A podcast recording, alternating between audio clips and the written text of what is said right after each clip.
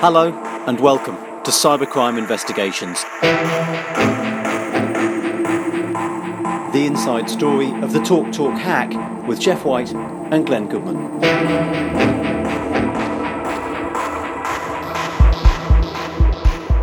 Uh, so we should probably uh, say who we are. So I'm Jeff White. I'm an investigative journalist. I cover technology. And I'm Glenn Goodman. I'm a journalist and investor and finance expert. Uh, and we're going to be talking. I thought we talked today about um, Talk Talk, the hacking of Talk Talk. Yes. Ring bells with you? The, It the hack- rings a bell, yeah. Yeah. It, it was in the news. It uh, was. It was a few years ago. Um, it has, however, for me anyway, kept going. Um, I think basically It if- wasn't just a news story on one day and that was No, it. No, no, no. This went on for a while, and I think the thing is, I think now if you if you punch into into Google talk talk and scam or talk talk and fraud, I think my name pops up. In fact, I think it's like you know when sometimes you search on Google and it gives you the option to just call. Like if you search for a restaurant, it says you just want to call. Yeah. I think my number's basically on sort of speed dial. Wow. For, yeah, because I did quite a lot on Talk Talk. So Do you get a lot of people phoning you up asking if you can connect to the TalkTalk Talk network for yeah. them? And Can I sort? Can you sort my broadband out? Yeah. yeah, yeah. Um, you could earn a lot of commission. I do, and I always ask them which lights are blinking on their router because apparently that's that's of extreme significance to anyone who does broadband. How many lights are on your router? And we talk about that for two hours. At which point I tell them no, I can't help because I'm a journalist. I'm not actually talk talk. Um, but this was so. Uh, October 2015 was the key date. That was when most people started hearing about this. Right. This was the thing where there was headlines about baby-faced hackers being arrested and that kind of thing. Um, Baby faced hackers. Yes, well, they, they some of the people they arrested were very young, well, 14, 15 kind of thing. Oh, I didn't realise that. I knew I knew they were hackers. I didn't realise they were like the small faces type of hacking. The small faces of hacking. um, that, yes, they were. The thing about these guys is um, they they weren't. I think it's fair to say they weren't the most advanced hackers, you know, known to man. They weren't exactly, um, you know, nation state type guys.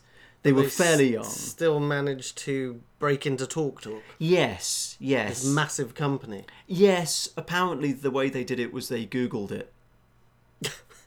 Um, there's a thing. There's a thing called Google dorking. Have you come across Google dorking? No, I haven't. What's Google This, talking? so basically, if you if if a if a website is is badly built or, or, or throws up error messages, you can take the error messages and you can search on Google for those error messages. Right. And when you hit go, it will present you with a list of websites that are potentially vulnerable to attack. okay. It's called Google dorking, which I, I don't know. I've never figured out whether it's Google dorking because only a dork would search the internet like that for for website hacks, or only a dork would design a website that was ba- that badly built that you could actually search on Google for the problems with it. I think there are dorks on both sides. Dork, there's a, yeah, there's multiple. There's dorks from all angles. Um, basically, so, so so what happens is you you you enter into Google your sort of you know your error message. You you find different websites, and then you basically start trying to attack these different websites and see if if you can get into them. Right. Behind a lot of websites is is data. So so basically, you you go to the Talk to website or whichever website. That company will somewhere in its computer systems have a whole bunch of information about not just you, but all its customers, you know, potentially credit card details, all that kind of thing. So the hacker's job basically is to get from that website, from the front door, if you like, and get through into where all of the stuff's stored and then get hold of that. Okay. Yeah? I played a computer game uh, on the PC called Hacknet. Oh, right. I think it's quite popular. Uh huh. And you actually learn proper hacking What do you? commands and so on. Oh, so, the game led me to believe. But you haven't obviously tried these out. No, In the only real- in the game. Yes. But the point is, once you learn the just the various routines Yes. of how to hack, Yes. to get past the various layers of security, Yes. then even perhaps a baby-faced hacker could could learn those quite easily. This- the gist of the game. This, yeah, I think that's that's. I don't know where they got them from the game, but they, they certainly weren't advanced hacking tools. The other thing is, so um, this relied on what's called an SQL attack. right. Basically, I did those in the game. did you? Yeah, just in the game, mind. Yeah. Just just in the game. basically from when you go to a website and you search, I don't know, cheap flights to Paris or whatever. Yeah. Somewhere in the computer systems of the company, there's all this information about what, how much the flights cost and so on. So what you need is something to take the query the person types in, go and find it in the stock of data, and then bring it back and give the search results. Hmm. That thing is called SQL. That that tool is called SQL. Right. And that's the, the little beaver that goes away and beavers about in the database and then comes back with the, with the stuff. Okay. The problem is it's not a very clever beaver, so you can sometimes fool it into getting stuff that you shouldn't get access to. So you can say, "Oh, show me all the cheap flights to Paris, and by the way, also show me all of the 16-digit numbers in the database as well, i.e., credit card numbers." For example, I don't know whether that works, but that would be a kind of example, yeah. Okay. So that's what they that's how they managed to pull out information, apparently from TalkTalk. Talk. yeah, makes sense. Yeah, it makes sense. It makes sense. So they didn't have to do anything incredibly fiendishly clever, like go into the emails of the executives and search those for No. passwords or. No, no, it was a fairly direct front end sort of attack. It's basically like going into I don't know, it's like going into a shop and fooling the shop assistant to you know opening up the till or something like that. It's, it's that that sort of equivalent level. How did? How did? How? Why was Talk Talk that vulnerable? I mean, that sounds very vulnerable. The, the hackers certainly say they, they tried to alert Talk Talk before to the fact that their website was vulnerable. Well, that makes that makes it even more inexcusable. Yes. So so so this all happened, and then. I mean, they- they- they're not the only people to have been attacked this way, and they're probably not the only people who have been, you know, to have lost information this way and lost data this way. But there's a reason it hit the news, which was um, the way these hackers worked is they were they were doing loads and loads and loads of these these queries and loads and loads of these hacks, and eventually the systems, the, the TalkTalk system started to slow down. Right. and they thought they were being they realized they were being attacked at that point. Then at some stage there was a ransom demand went in from one of either one of the hackers or somebody who knew the hack was happening saying look you know give us some money and we'll make it stop. Mm. And so that's why the whole thing became big news because after that the then chief executive of talk talk baroness dido harding did a round of media interviews to tell people look we, you know we have been hacked we are looking into it by the way you need to know this Okay. yeah. There's a lot of debate as to whether that was a good move or not. because I mean there's some crazy statistic like it's it's I don't know 180 days usually between when a company gets hacked and when they find out they've been hacked. Right. So on the plus side, you know, Talk Talk very quickly worked out in this case they'd been hacked and and went on air. The question is whether that was the right thing to do. Particularly because at that time they just didn't know how many people had been affected. Mm. Yeah. So you can cause mass panic without actually giving people any useful information. Yes, and and given what's going to emerge over the course of the rest of the podcast, um, that wasn't good to sort of cause panic because there was already some issues at Talk Talk. Is an understatement, um, and it gave the people causing those issues a whole new way to exploit the situation they'd already been exploiting. Do you see what I mean? So this October 2015 hack gave the people who were already exploiting Talk Talk a whole fresh bite of the cherry. Okay. Yeah. Can you tell uh, me why this matters? And the reason I ask that, I mean, it might seem self-evident to you. You're like, well, well, loads Hmm. of data was stolen. The thing is, I, I feel like I can barely open a digital newspaper these days without Hmm. hearing about uh, another major company like Yahoo Yeah. or, or just somebody who has the data on half the people in the world. Yes. They've been hacked. Yes. Or it's all gone. I just kind of assume Yeah. that my name, address, phone number, and bank account Yeah. details are on the databases of numerous hackers all over the world. I just kind of take that as read. It's it's a very good question. It's normally a question I dread, but usefully in this exact example, I can map out for you and will do over the course of this exactly why this matters and exactly what you can do with this kind of data. Right. Because normally it's like, oh well, you know, it's on the dark web and it's used this way. It's quite hard to explain to people, you know, when data's stolen, how it's monetized and how you know how hackers use it. Um, in this example, it's fantastic because well, it's fantastic as an explainer. Number one, um, people have lost money as a result of what happened at Talk Talk and have lost hundreds of thousands, possibly millions of pounds as a result of it. And number two, the people who perpetrated this fraud needed very, very little information to make it work. A name, a phone number, and an account number was really all they needed to, to do this fraud. So this is going to explain to you why this stuff matters. And that's why, in a way, I keep banging on about Talk Talk, because it's the best teaching tool for me about, well, look, here's how hacking works, here's what you can do with the information, and here's how you can make money out of it. What a great how-to guide. I know, I know. I'm not saying to people they should do this. I just want to make that clear. so, so it's a bit like um, O.J. Simpson, the book that never got published, where he's saying, "I'm not saying you should go out Yep, and murder your wife, Yep. but uh, here's my book about how to do it if you were to do it." wasn't it called How I Did It or something like that? Uh, How- or was it how I would have done would it? have- I yes. think it was how I would have. Oh, yes, you're right. That's probably a more sensible title. So don't do this, but here's how you would do it. Anyway, um, I know it's a bit of an aside. But how ridiculous is that? So, like if if you haven't murdered your wife and you've spent the last twenty years trying to persuade everyone you haven't done it, Yes. why would you then write a book saying, "But if I had done it, this is how I would have gone about it"? I think- like, why would you do that? I think that shows a, a, a deep and, and deep seated preference for PR over personal security uh, and freedom. I mean, really, you know. I mean, you don't get the Birmingham Six, you know, writing. It's like eventually we've been exonerated, but now we're going to write a book. If we had done if we that, here's how I would have, yes. anyway, um, so look, Talk Talk happened. It hit the news. Um, the, the chief exec went on air. It didn't go well. It has to be said because um, she was asked some pretty in-depth technical questions and didn't answer them particularly convincingly. And I have to say, one of the other reasons Talk Talk is a story that just keeps going and going is a lot of chief executives around the UK looked at those appearances and went, I'm not going to do that. And they suddenly started getting interested in cybersecurity because they realised if, if you're hacked, you may have to go on the news and explain yourself. Yeah. And they're not going to do that very well. So they're like, right, how can we just not get hacked in the first place? So that was, or at least, how can I explain it in a way that's going to make sense to people if we do? So you see what I mean? The chief executive Talk Talk appearing on the news and doing a round of interviews really made waves right? off the back of this, um, I interviewed a woman who I thought, well, she was a victim of, of fraud off the back of Talk Talk. But what was interesting was she'd been a victim before that October 2015 hack. So she explained this story of what had happened to her. She's a woman called Tamsin Collison.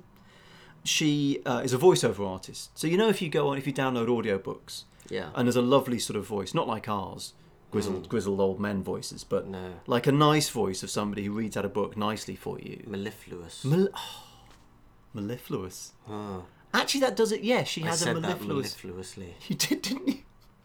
Could you turn the mellifluousness off now? Because it's freaking me out a bit. Or do I have to? Please. Um, Tamsin does his voiceovers. so she's a voiceover artist. She was with Talk Talk.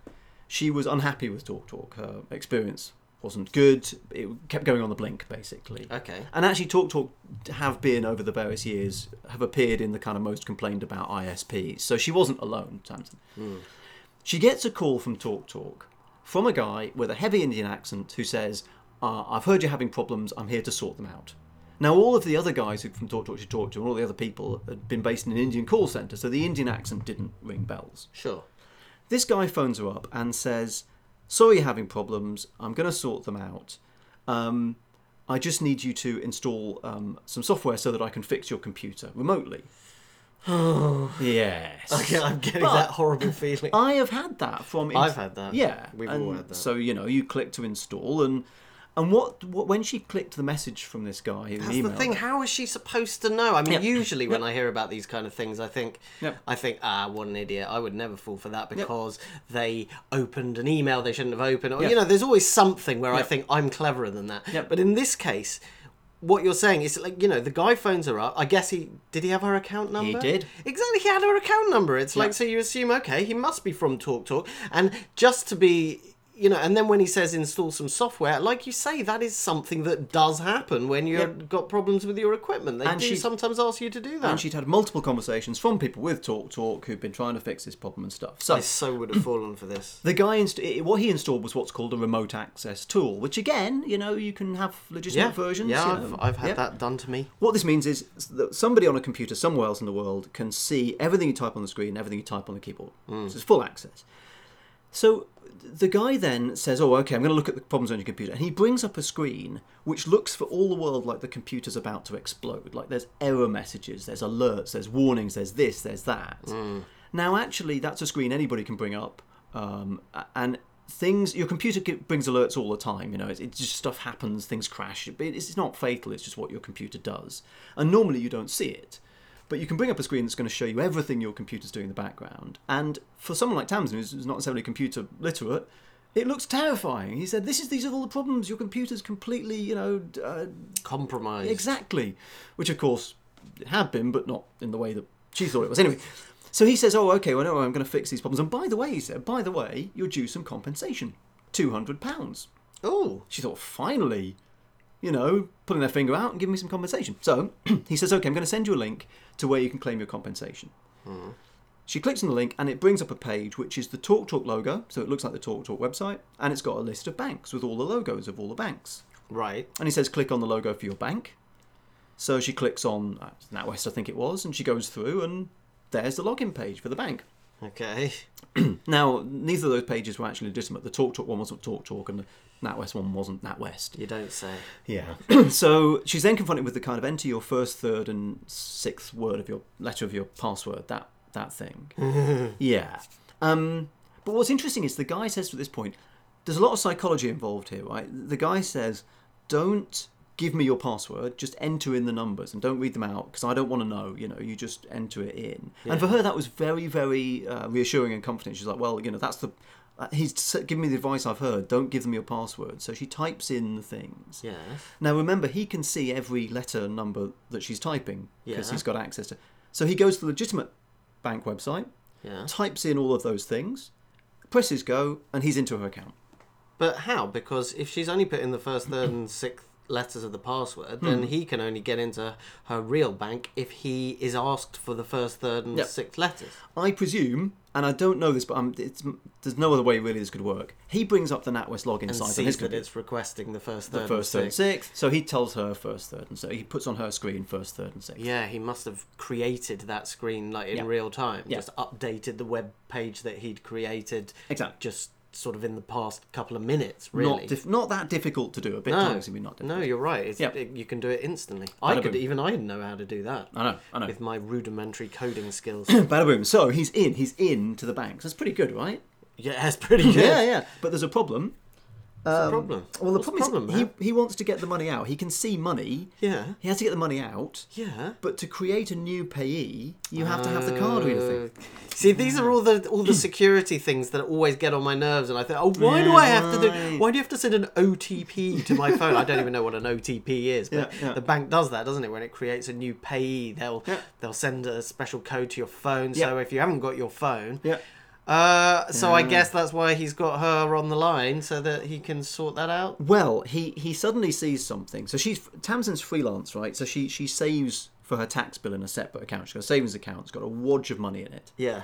So what he does next is is and also the other thing is if you set up a new payee, the bank can trace the transaction and reverse it if Tamsin had tumbled it Yeah. quickly enough. She'd phone up the bank and say, "Oh, I've just done this," and they could get the money back. Or even if the payment goes out, they can chase the receiving bank and get the claw the money back.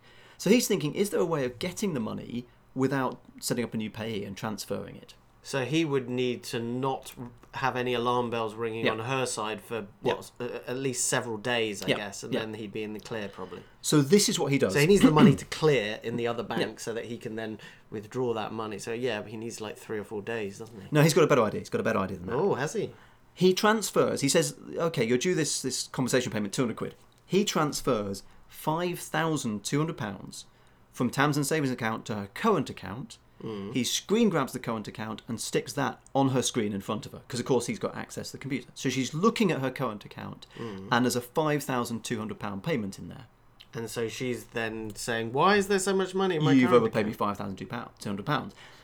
The guy then, according to Tamsin, goes into this meltdown performance. Like he's sobbing, he's going to lose his job, he's overpaid, he's made a mistake, he's going to, he's going to get kicked out, his family are going to be destitute. Oh, and the explanation is, you know, on your keypad here, the five and the two are next to each other. Yeah. He's like, oh, I pressed the five and the two at once. It was a, it's called a fat finger error. Tamsin, by this stage, has been on the phone for hours with these guys and just wants them off. Oh, this is also horribly plausible. His So- explanation. So she says, That's a mar- that's a bit of genius. That five and the two Isn't it? finger. fraud is all about the details. The cons about the details. Now, so he sa- she says, "Look, I'll just transfer it back to you. It's fine. I can just give them the payee details. I'll just set it." And he says, "No, no, no. If I, if I do that, I'll get caught. I need you to send it to a colleague of mine in a different office. He can input it into his system, and then we can square it off." Right. So he gives her the name of a guy in Bangkok, Sahel Hussein, and he says, Go to the post office, use MoneyGram. All you need with MoneyGram is the name and the city they're in. Take £5,000 out of your account, the £5,000 I just paid you, send it via MoneyGram to Sahel Hussein in Bangkok, and then he can square it, and that's good. That's the point at which I would start going. Yes. "Mm, I'm not sure I want to do that. Tamsin did. She went to the post office, she had £5,000, sent it to a guy in Bangkok, 6,000 miles away, she'd never heard of. Because she felt so bad for the crying guy on the phone. I She wants to guess. have them out. And also, look, the thing you've got to realise about this is the, the tactics that were used against Tamsin are almost precisely 100 years old. Do you ever see that film, The Sting? Yeah, yeah. the Sting. Good film. Da-da-da-da-da-da-da. Yeah, the entertainer music. That, that fraud that they did in that film is based on real events. Yeah. Beginning of the 20th century, just before the stock market crashed, there was loads of money sloshing about in America. And so there was this group, called, well, groups of people called the grifters, who would perpetrate what are called long con or big store games across, big store cons across the US. Right. And you know, in the film, there's like there's there's fake blood, and they've got fake, you know, bookies. I forget, it's a bookmaker or something. and- They've like hired an entire massive retinue Yeah. of bit part players Yeah. in it and all the rest of it. And this is the thing. So th- to make a big store con work, you have to make the person think that there's a whole edifice behind what's going on. You create a fantasy world. Yes. It it takes time and money to do, but you're trying to separate your victim from a bigger amount of money, so you have to make the con bigger. Yes. So those guys started with nickel and dime cons in the streets, and then they graduated up to this. There's certain tactics you have to do to make a big con work, and there's certain steps you have to take the victim through. And the first, one of them's called what's called roping the mark. So imagine I'm trying to con you. I introduce you and I say, hey, you know, Glenn, you got a bit of money, done well on your investing, you know. Um, I know a guy who can double your money, you know, but I, he's he's cagey, up, he probably won't talk to you. So I introduce you, and you get passed on to him, and I back away and go, well, you know, good luck to you. The guy who makes all the money says, well, yeah, I can take you in, but I'm not sure with my other guys. You know, you you gradually expand the world so it gets bigger and bigger. The person who ropes you in the in the initial stage never is the person who deals with you afterwards. They back away. But in this talk talk thing, the, Hmm. or what you've described so far of it, anyway, um, it's it's relatively simple, and also there's a way that she can get out of back it out. if she was if she was kind of um, alert enough, Yep. which is that. Well, what I like to think I would have done in Hmm. her circumstances before I went down to the post office and transferred five thousand, I would just double check the transaction on my bank website to make to see where it had come from, Yeah, and then yeah. she would see that it had been transferred from her savings account to her current account. This is true, but what, as far as she was concerned, she was looking at her bank account. Like what's in front of her is her bank accounts. Yeah, so she knew that the money was there in her current account, but Yep. the one bit that she was missing was had it Yeah. come from abroad or not? Was And- this guy lying? I mean, I don't know. Yes, I just yes. I like to think Yes. that I would have checked that, but obviously when you're in the midst of a human relationship with a crying man, then you might Yes. you might not think of that. And and don't get me wrong, you know, there are people who would have spotted what was going on. The other thing about this that's problematic is is you know it's a con. So from the beginning, I'm describing to you a fraud. Yeah, I know. That. So you're prepped to look for the things. It's true. The other thing about this is there was the other thing the grifters did, that these grifting gangs, was they, they did this thing called putting the mark on the send, which was when at the very point you're ready to take the money off your victim, hmm. you give them an out. You give them a way to escape. So the classic one was they would give them a few hundred dollars out of, you know, their cash, real money, and say to them, go home or go to a hotel or just disappear for a day. They would always give the victim the chance because they would walk out of the fake bookies or bank or whatever with money in the hand and think, well, it can't be a con. They've just given me all this money. That you know, why would that makes no sense? yeah, and let me leave. As far as Tam's concerned, she's five grand up. They're the victim. She's not the victim. She's five grand richer. She could walk off with it. Very important psychological trip at that point. And also, I don't know whether you ever had a call from an elderly relative or older relative, you know, about a computer thing where it's just obviously a scam. Yes, and I actually I'll direct him to listen to this podcast so that he can be humiliated once more. Oh. I humiliated him enough in real life, Oh. and now I can do it on uh, on an audio. Exactly, exactly. so, um, Tamsin sends the money, five grand, to somebody she's never met before, Yeah. and that's the last she sees of it. Okay. But that isn't the last of the story. It goes on. I found out who nicked it. Oh really? Yeah. Oh, how excited! Do we get to meet them? Are they going to come walk in? it's a surprise guest. Have to wait next episode. Oh, ah! In the next episode, you'll find out who stole Tamsin's money, what they did with it, and how I tracked them down.